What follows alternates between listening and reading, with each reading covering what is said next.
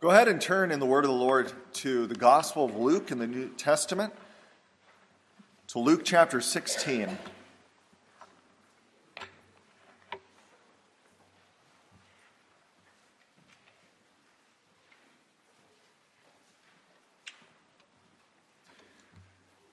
This evening, we're picking up and continuing a series looking at the parables of Jesus, these spiritual stories that he is often most remembered for in terms of his teaching ministry.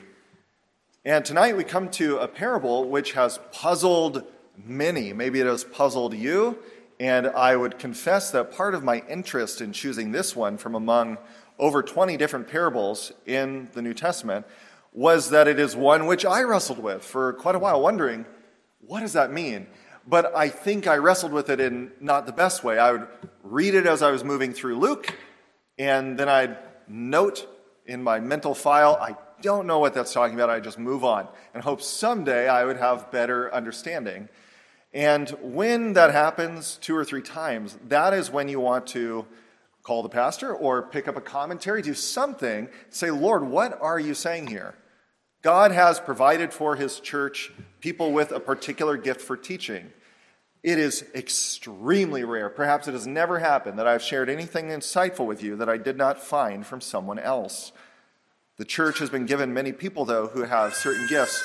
And tonight, we will be looking at this somewhat puzzling parable. Why is it puzzling? It's in part that none of the characters in it are necessarily good people which makes it hard to identify. What, is one of these referring to God? Who, what's going on here? And then the main character is undeniably a bad person. And it seems on one level like Jesus is commending, saying, Be like this bad person. We're going to see, however, that there is something worth imitating in this unscrupulous steward. So let's give attention to the word, beginning at verse 1. Jesus said to the disciples, There was a rich man who had a manager, and charges were brought to him that this man was wasting his possessions. And he called him and said to him, What is this that I hear about you? Turn in the account of your management, for you can no longer be manager. And the manager said to himself, What shall I do, since my master is taking the management away from me? I'm not strong enough to dig, and I'm ashamed to beg. I've decided what to do so that when I am removed from the management, people may receive me into their houses. So, summoning his master's debtors one by one, he said to the first, How much do you owe my master? He said, A hundred measures of oil. He said to him, Take your bill and sit down quickly and write fifty. Then he said to another, And how much do you owe? And he said, A hundred measures of wheat. He said to him, Take your bill and write eighty. The master commended the dishonest manager for his shrewdness. For the sons of this world are more shrewd in dealing with their own generation than the sons of light. And I tell you, make friends for yourselves by means of unrighteous wealth, so that when it fails, they may receive you into the eternal dwellings.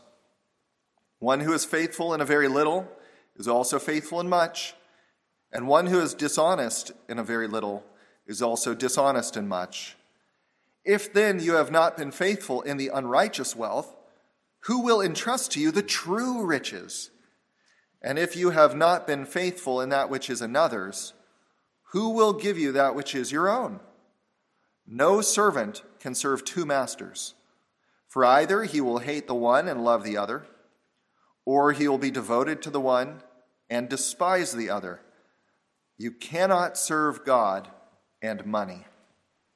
Let's ask the Lord to bless our time together in this. Heavenly Father, we ask for the gift of your Holy Spirit to be at work among us this evening. Please guide us to understand rightly what Jesus teaches us in this passage. Please guard us from error. And we ask that you would please incline us not only to understand, but to live according to these things because they are truly challenging to who we were apart from your Spirit. but they hold in them much joy as you call us into who we are becoming in Christ. We ask these things in Jesus' name. God's people pray. Amen. Previously, we learned that the parables are stories designed by the Lord both to hide and to reveal spiritual truths about his heavenly kingdom. They hide those truths from those who are not seeking, and they reveal those truths in often more memorable, understandable ways to those who, through faith, by the work of the Holy Spirit, are seeking the kingdom. And in this parable in particular, there's the danger of having the lesson hidden by the fact of the main character's sinfulness. It's very important that as we approach this parable, we are attentive to what Jesus is and is not commending.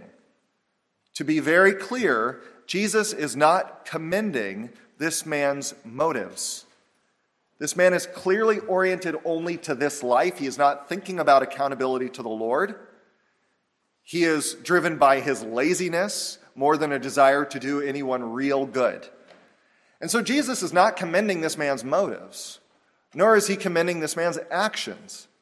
This man has stolen, and he cloaks it in a veneer of generosity. He is making donations out of other people's property. That is sin. So this man is a scoundrel. Jesus is not commending that, but Jesus is clearly commending something. He is telling his disciples to imitate some aspect of this man. And so I wonder if already at this point you have some idea of what that is. It's captured in verse 8. Hear what Jesus says again. The sons of this world, that is, the people whose God is this world, they live for this one life, not for the age to come. The sons of this world are more shrewd in dealing with their own generation than the sons of light. They know how to treat people out in the world in order to make this one life better for themselves. And in this, Jesus is commending shrewdness. Shrewdness. Now, do you know what shrewdness is? Well enough to become more shrewd. That's somewhat the question of this evening. Shrewdness is an attribute, a characteristic that can be used for good or for evil. Of itself, it's neither. But what is shrewdness? Shrewdness is to have strong powers of judgment and perception and the ability to be decisive. Think of a person who walks into a room and they can size up the situation. Maybe they see that the cards are against them, but they think, how can I turn this towards a particular end? And then they don't wait, they take steps to make that happen. That person is shrewd. And they can be shrewd for good or they can be shrewd for evil. So, shrewdness is strong powers of judgment, perception, decisiveness. And the Lord, through this parable, is calling us as children of the age to come, sons of the kingdom, to become more shrewd stewards of the resources entrusted to us by our heavenly master. And so the things that drive us, our motives, will be, must be different. And also, our actions, in many respects, will be different. But we should not be less shrewd than the sons of this age. God helping us, we will become more shrewd than the people of this age, certainly more shrewd than we were coming in this evening. God help us in that way. Now, as we consider this parable, we're going to look at it under three main headings because there are at least three main lessons that we can imitate, three ways that we can learn from the shrewdness of this unscrupulous steward.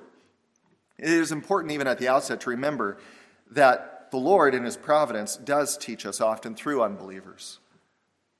We have to be careful how we learn from them. But Christ would not have been able to say this had he not noticed it as well. And so we look around. What can we learn? And start by looking at the situation in verse 2, return to the situation, understand what's going on. The master, the rich man, says to his servant, Turn in your account of your management, for you can no longer be manager. Now, when he says turn in your account, he means several things. He's talking about the records that show all of the in and out of the money. Where was this going? Were you faithful? Clearly, he has his concerns. This man has been embezzling, taking for himself, skimming off the top. And he's also talking about all of the tools and the materials related to the management. At this time, there would have been, for instance, a seal that you could impress into clay, signifying this is an official document. All of that would have been turned over. Now, how does the servant respond? How does he respond to the situation of realizing he's about to be out on the street? His income gone, his reputation ruined, no more work of this kind for him. Who is going to trust him? And evidently, he's working for someone very wealthy. And so, whatever job he's going to have after this, he's going to be going to the very bottom. How does he respond? His shrewdness is seen first in this, our first main heading the fact that he frankly faces the future. Now, he does it in the wrong way, but he is frank about it. He realistically sizes up what is likely to happen if he doesn't take action immediately. Now, what could he have done? He could have done what many people do when faced with terrible news. He could have entertained some kind of unrealistic, fanciful hopes. Could have told himself, No, the master won't really do that to me. Yes, he's going to. You're ruined. Oh, no, no, no. Uh, I, maybe I'll like a change of pace. I'll like digging. That will be a good change of pace for me. But don't many people do that? They live in denial of very obvious facts about the future. But look at verse 3. He said to himself, What shall I do since my master is taking the management away from me? I'm not strong enough to dig. He owns his weakness. I'm not strong enough to dig. I've never lifted anything heavier than a pin in my life. And I am ashamed to beg. I don't want anybody to see me doing that. I've gotten used to seeming like something in the world. A shrewd person reckons frankly and realistically with what is lying in the future. Because if you don't do that, you cannot plan for it. You can't change your plans if you don't have a clear sense of what's on the horizon. Foolish people depict the future, they draw it as a caricature, as a cartoon. Maybe you've been to a theme park and there's the person inevitably who will draw a caricature of you. I have never once seen them do it in a way that makes you look ugly. Cartoonish, yes, but they're being paid. And they will make you a, a cartoon version of yourself and they'll make you extra cute. Isn't it the case that the foolish person does that with their own future?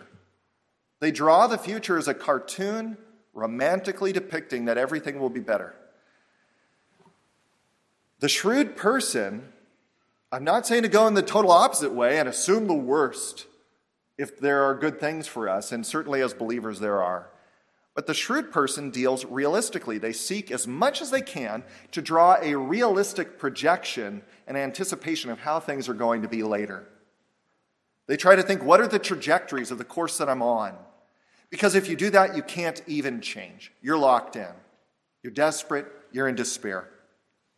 Worldly people, according to Jesus, are often more shrewd in this way. They are more frank about their future on earth than believers are about glory.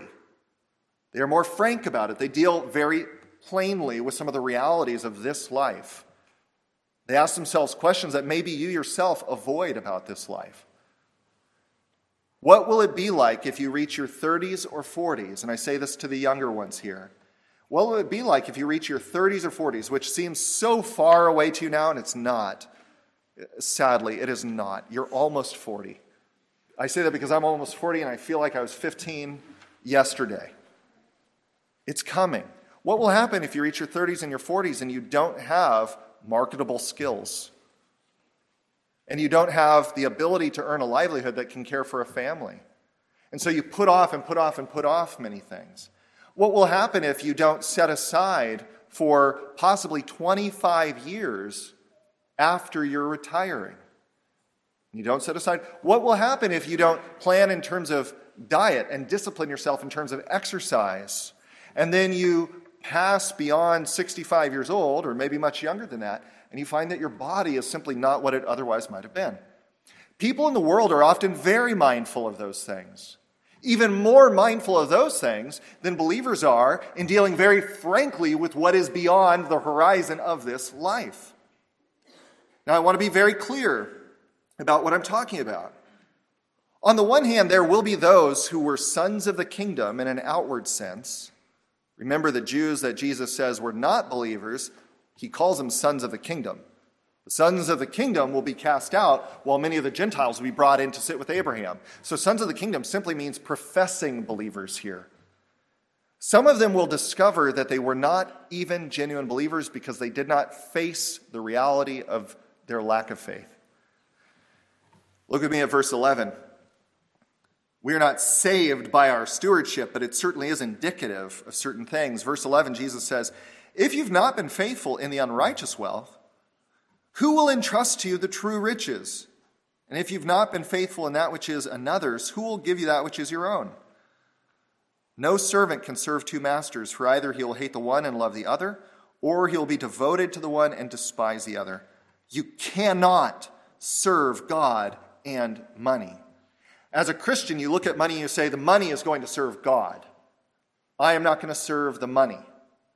And God, in His kindness, grants that a certain portion goes to our own well being, just like it was not wrong for this steward to have an income. That wasn't wrong and you have obligations within your home immediately. The point and long-term obligations. The point is not here, you know, sow a seed of faith, send your entire paycheck to the church. That's not what Jesus is getting at. It's asking the question: Does the money control me, or does God own me? Is He going to determine? And we will battle with that. But if there's no battle in you, you are not a believer, or certainly you have no credibility to claim to be. There must be a battle, and one where over time there's growth. Others will be saved, and yet they are going to discover that they have relatively little to show for it in the age to come. 1 Corinthians chapter 3 verse 15. I don't ask that you turn there. It's a very brief passage, but if you want to return to it to study, 1 Corinthians 3 verse 15. The apostle says, "In that day concerning the final judgment, each person's work will become manifest." For the day will disclose it, because it will be revealed by fire, and the fire will test what sort of work each one has done. Now, he's speaking in a metaphor. He's speaking of the way that you can take certain kinds of materials, pass them through a crucible. Some of them will be whew, consumed, others of them can withstand the fire. God's scrutiny will be applied to your entire earthly life. And what does it say? It then says in verse 15, or 14, if the work that anyone has built on the foundation survives, he will receive a reward. If anyone's work is burned up, he will suffer loss, though he himself will be saved, but only as through fire. Do not mistake me. All believers, according to Scripture, everyone who knows Jesus Christ, will experience glory, and it will be wonderful beyond anything that we have experienced in this life. Yet we cannot delude ourselves then to suppose that everyone will experience glory in the same way, or that the same degree of honor or responsibility will be confirmed to each. The details of that are for a different sermon. Study it yourself. Jesus is not kidding when he says, store up for yourselves heavenly treasure. That's not just some kind of platitude. He says, store up because there will be differences. None will be dissatisfied, but that does not mean that everyone will have the same fullness of delight in the things that are given to them. I don't profess to know exactly what that means, though, as a hint to it, think through what kinds of things will satisfy you then. When you are fully in tune with the Holy Spirit, then the kinds of things that I trust will most satisfy believers will be satisfaction in serving the Lord. Maybe it means you'll have more ways that you serve Him. I don't know the full extent, but there is definitely a difference. Nor can we allow ourselves the excuse of saying that we have less to invest in the kingdom than others.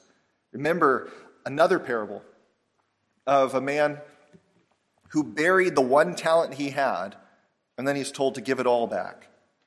You can't say, well, I don't, I don't invest in the future, I'm not worried about that because the Lord didn't give me very much. You might be at an advantage. Remember the widow who gave a single coin, and Jesus says she gave more than everybody because that was all she had. In a sense, you may be at an advantage. If you have little right now, the little you have, use it for the kingdom.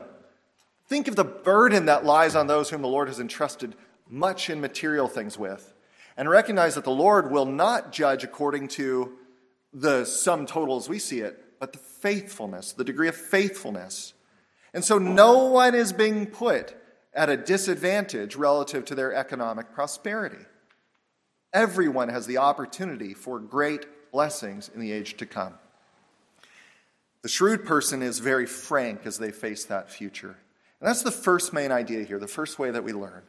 Deal frankly with the future. Then there's a second way that we learn from this shrewd person. And this is shown in verse 1. Verse 1, he asks a question What shall I do? Shrewdness is seen in pondering how to proceed. It's seen in asking yourself, not rhetorically, but really, what shall I do then? This is the circumstance I'm in. What can I do about it? Can anything be done to, humanly speaking, have a different outcome than what I am looking at? He is not asking this rhetorically. The man in the parable bends his whole energy, his whole mind to answering this question What am I going to do? Because he realizes if I don't, it's on me. And the reason why we often push it off is we tell ourselves we've got plenty of time. This man at least has the advantage. He knows that week or that day he's in big trouble. But we tell ourselves we have plenty of time, plenty of time and we don't immediately think through what can be done. Often, according to Jesus, the sons of this age are much more devoted in thinking through what they can do to improve their future. They can't guarantee it, but they can take steps. Have you not known people who are unbelievers who gave an extraordinary amount of time to learning the, the tiny little differences between different investment vehicles? And they want to know, you know, they're tracking the market. They want to get absolute most return on their investment. People who have no time for physical exercise, the finger often points at me, and yet they pour huge, say, cryptocurrency. I spoke with a person that told me that they spent like 14 hours one week just learning about cryptocurrency, and yet they could not find time to balance. And yet there's a devotedness. They tell themselves, I'm thinking about the future I'm trying to take care of it. We shouldn't model their motives and all of their actions, but we can certainly learn from the shrewdness. Should we not be more diligent to ponder what can be done to improve glory, if you can speak that way? How might I store up treasure for the kingdom? By contrast, Christians are often less thoughtful about that. They don't ruminate long enough, hard enough about what can be done? What shall I do? Verse 1. so I want to put it to you as a question. As a habit of life, do you take each day as it comes? Or do you rise early or think the day before about what it might be? And then actually plan for it? Do you assume that the crumbs that fall in the path are all that there was to gather of what the Lord might have for you? How intentional are you? Most of Christian health and well being is sanctified intentionality. It is. You won't see somebody go very far in their growth and their maturity who's just ambling by letting Jesus lead them. And the reality is, they aren't doing the things Jesus said. He leads them through calling them to act. And before you can act, you have to think, you have to plan, you have to ask questions what can be done? Our first president, George Washington, is, of course, most remembered for being a general and a president. Before that, though, he really made his fortune off of being a land surveyor. There's not a lot of money in surveying land of itself. But at that time, part of why he, you know, he learned the tools of surveying early on in a previous military career, Then he became a land surveyor in part because they were then paying him to go out and to see all the areas that perhaps he might be able to buy up. And he would try to think which are the areas that will have most value to farmers soon. And he would take what little money he had and he would buy another piece of land and buy another piece of land just outside the area people were moving into, and then go out further and buy more. So he was being a visionary about where are people likely to build farms. Should not believers be at least so concerned to be visionary? Where is the harvest going to be? What can I do to develop for the future God's kingdom? It's in His hands ultimately, but He delights to see His servants go out and be stewards. And He calls us then to think through it. And so the question is, what shall I do? The third and final way that we glean from this steward is to recognize how his shrewdness is seen in, deta- how he takes decisive action. He doesn't wait, he acts. Now, don't get me wrong, I'm not telling you skip that first step, plan. But once you have planned, once you have done your homework for the day, for the month, for the year, for the decade, and each will have different homework, once you have done that, you have to act. If you don't act, it won't happen. It just stays in the dream phase, the idea phase. Look at me at verse 4. He says to himself, I've decided what to do so that when I am removed from management, people may receive me into their houses. So, and clearly he didn't have a house of his own, he's living with his master. So, and you don't get any sense of a pause. So, summoning his master's debtors one by one, he says to the first, How much do you owe the master? And he says, A hundred measures of oil. And he strikes it down. And then he says, In fact, sit down quickly. Sit down quickly. It would be more comical if it were less diabolical.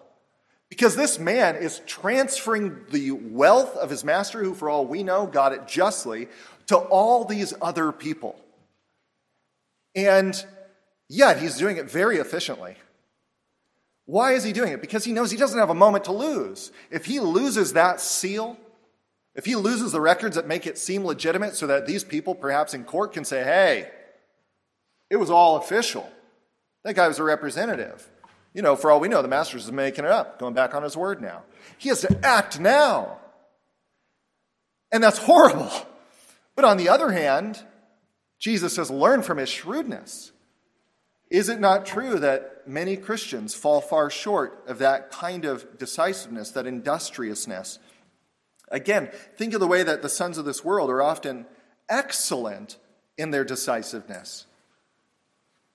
From a young age, and I, I, if I can say it without sin, I envy those who, right off the bat, said less about what do I love to do and more about what am I perhaps gifted at they went immediately into pursuing a vocation or to college.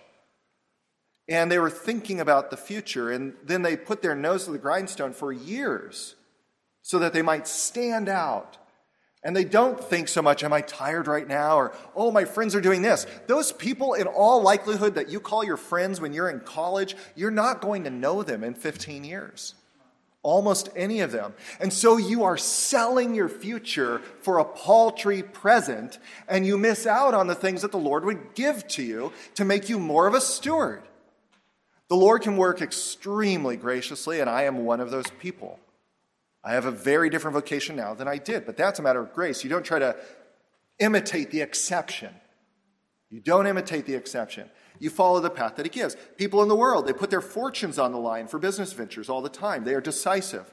They say, I, I believe in this, I can do it. Doesn't always work out, but you respect the decisiveness. Or the willingness to postpone pleasure right now in terms of what they might buy, what, what they might do in order to put away for retirement or for their children's education. Christians could learn a lot from that too. But here, Jesus is saying that they are often more concerned for this world than we are to store up for the age to come and to actually act on it. We're like the person in the other parable. Jesus tells another parable of a man who builds great big barns and fills them up and says, I have much for many years. Do you remember what happens that very night? He dies. And in the parable, it's followed with the words, fool. because he didn't think through the possibility that all of that was for nothing. And so he had not invested in those things which matter. Again, to be clear, Jesus is not, in light of the whole counsel of Scripture, telling Christians that they should just go out and throw their money wildly at things that will go nowhere. And there's that temptation. We experience it all the time when we see total strangers asking for economic means. You have to ask yourself is this the best way? Will this be the most effective? But on the other hand, you can say, well, because I don't want to hurt them by giving, I'll give later. And you never get around to giving anything. And have we not all been guilty of that? The Lord calls us to be shrewd by being decisive, to take action, not to wait until we have the time and the energy that will never, never come. And so he calls us to be decisive as stewards of the kingdom. Now, as we come to a conclusion here, we've gotten some sense of the kind of shrewdness he's calling you to. The Lord is calling you as a steward of the kingdom. And if you're a believer, you are a steward, and things are entrusted to you. He's calling you, deal frankly with your future. And I want to address the younger ones here again. You will have to fight, fight, fight against a, a kind of forgetfulness of the facts that we're talking about here that will encroach upon you as you move from your youthful relative poverty into having stuff. When you're young, it's so much easier to look down on those who have some stuff and say, well, if I had it, I'd be much more generous. Until you have things. And what you have to strive for when you're young is to believe that Christ is not deceiving you when he says it is better to give than to receive. Not, it's like it's better. It is better to give than to receive. What we need then to think is how we will apply ourselves to the question what can we do? What can we do? And what steps do we need to take? What is the action we're going to take? And so, what remains for us is to reflect on the advice Jesus gives in verse 9. And this is perhaps the most puzzling part of it. Jesus says, I tell you, make friends for yourselves by means of unrighteous wealth, so that when it fails, they may receive you into the eternal dwellings. There are a number of things that you need to grasp here. One, what he means by make friends. Remember, the man in the parable uses the money of someone else to make friends for himself so that he can come live with them. So that he can come live with them. He doesn't have a house of his own. He wants to live with people who will like him. They're not going to really like him, they just like that he got, him, uh, got them a deal. But he's trying to make friends with whom he will dwell. But eventually, their money will fail too, whether it just runs out or they all die. They can't take it with them. Jesus says, Make friends for yourselves who ultimately will receive you into eternal dwellings. He's talking about believers, people with whom you will share the age to come. What does he mean when he says, make friends by means of unrighteous wealth. He's certainly not telling them to sin, he's speaking to his disciples. What does he mean by unrighteous wealth? In the verses a little bit lower that we saw, verses 11 and 12, he clearly states that the unrighteous wealth is the money of this world versus the true riches that God gives that are spiritual. Why does he call it unrighteous? This is important. Jesus doesn't call the wealth unrighteous because it's evil in itself. Money is just stuff. People are good and evil. Money is just stuff. But he calls it unrighteous wealth to alert you, to give you an appropriate suspicion of the effect that it tends to have on us. Much money is rarely gotten without defiling your conscience. Most of us can speak to that. That even if you have a job that's above board, aspects of the job, it's almost impossible to navigate keeping a clean conscience while fulfilling your job. Who has ever worked in sales? Who has ever had a job where they expect you to make the customer feel things were going the right way when they were not? To arrive at any amount of wealth is always fraught with peril. And then on top of that, keeping it, retaining it, that involves a lot of temptation too. The more you have, the more tendency it has to get you. The wealth has you. That's a temptation. And then at last, it, according to Jesus, will fail. You can't take it with you. What then do you do with it? Jesus says, make friends for yourself who will receive you. Here it might be easiest to give you simply a few examples. When I was 18 years old, I was invited, this was uh, in between semesters of Bible college. I was invited to do an internship over summer on Catalina Island to be a kind of assistant to the youth pastor. And it was not going to be immediately paid. They told me that they would provide food and a place to sleep, and that if it went well through the whole summer, then at the end they would pay for my ticket to Australia, where I was going to be for the next six months of college and assisting with a church plant in Australia. They said, Yeah, we'll pay for your ticket, we'll pay for your time there, and we'll give you pocket money. The reason they set it up that way, they weren't trying to be cruel to me. They set it up that way because they knew there was a certain donor who tended to make a very large, it had never failed for over 20 years. That donor made a large gift at a set time, and they were waiting until that gift, and then they were going from that to compensate me. And then, about a week before I needed to buy my airline ticket, towards the end of this, they said, Hey, we're really sorry. The donor said something has gone wrong with their business. We don't have the money. And my thought was, Okay, Lord, you're calling me to stay in California. This is just what we're going to do. Within a day or two, I did pray, Lord, if you want to provide some other way. I don't know how much faith, but if there was even a grain like a mustard seed, perhaps the Lord responded. But within two or three days, it was probably less than that. The pastor told me there was a man in the church who wanted to go for a walk with me. I had never met him, and I've never seen him since. We took a walk around Avalon, the city on Catalina. He just asked me questions about myself, what my goals were, how I wanted to serve the Lord. And at the very end of the conversation, and I had no idea who he was. I thought this was like a ministry project for me. Somebody I was being tested to like try to give counsel to a man who's 45 or 50. And at the very end of it, he says simply, I would like to pay for everything that you need. And I didn't know where he was getting the money. He didn't look like he had money. He just said, I would like to, and I'd like you to receive it from the Lord, and I want, to, you, want you to use it unto the Lord.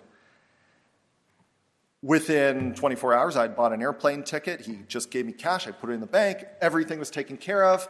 And in my rut, you know, I took off. I don't think I ever spoke to him again because in just a few months he passed away. I did not know that he, so it turns out he had cancer. And in his, he had no wife, she had already passed. I don't think he had kids, or maybe they were provided for. But in that time, the Lord graced him with a window where he thought, okay, I see it coming. What can I do?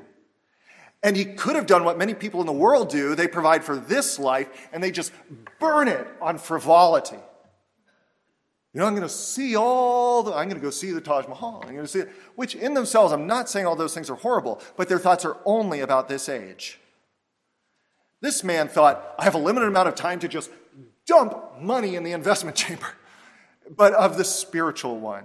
And what he wanted was that when we would meet in glory, we would receive one another forever. And I can tell you, whenever I think of that man, I think, I can't wait to embrace him. I can't wait to. That man had, a, had an influence on my life. And I, in turn, had some, I hope, influence on the people there. And you, in turn, make for yourselves friends, everlasting friends, as you meaningfully, cautiously, wisely invest the goods of this age, whether it's your time, your treasures, your talents, into those who will come to faith. And the Lord receives that. That will give you more joy than all those things that presently I find myself distracted by. There was a time when I was broke, and now I'm not totally broke. And now I can, you know, back then it was easy to focus on the spiritual thing. The more you have, the more distracted you are, and you have to say, This will not last forever. Enjoy some things. There's a place for that. Read Ecclesiastes 12. But don't forget what will bring true joy. Let's close with these two verses. Hebrews 13, verse 16 here, it says, Hebrews 13, 16, do not neglect to do good and to share what you have, for such sacrifices are pleasing to God. In Matthew 25, verse 40, Jesus says, I tell you, whatever you did for one of the least of these brothers of mine, you did for me. The shrewdest servants of the kingdom don't store up heavenly treasure because they think that there's going to be literal gold. The streets are paved with gold. That's not what's going to satisfy us. It's because they desire to receive from Christ a resounding well done. We all fall short, but relatively speaking, some will do weller. The Lord is calling you, live your life that way and reap the joy that will come. Let's ask Him to help us even now. Heavenly Father, it's a heavy thing to think about these issues because, as your word reveals, money, as much as it is respectable and we would all prefer not to show that it often controls us, it, it does have long tentacles. We pray, Lord, that you would please free us from the temptation to see ourselves as masters and not as stewards. Father, please increase our faith so that we do not feel like we're throwing away or missing out when we use what you've stewarded to us for the purposes of blessing others in Christ's name, for sending forth those who will declare the word, for in every way caring for one another and meeting one another's needs. We ask that you would please fill us with the Spirit of Christ, which makes this easy. For in Jesus' name we pray. Amen.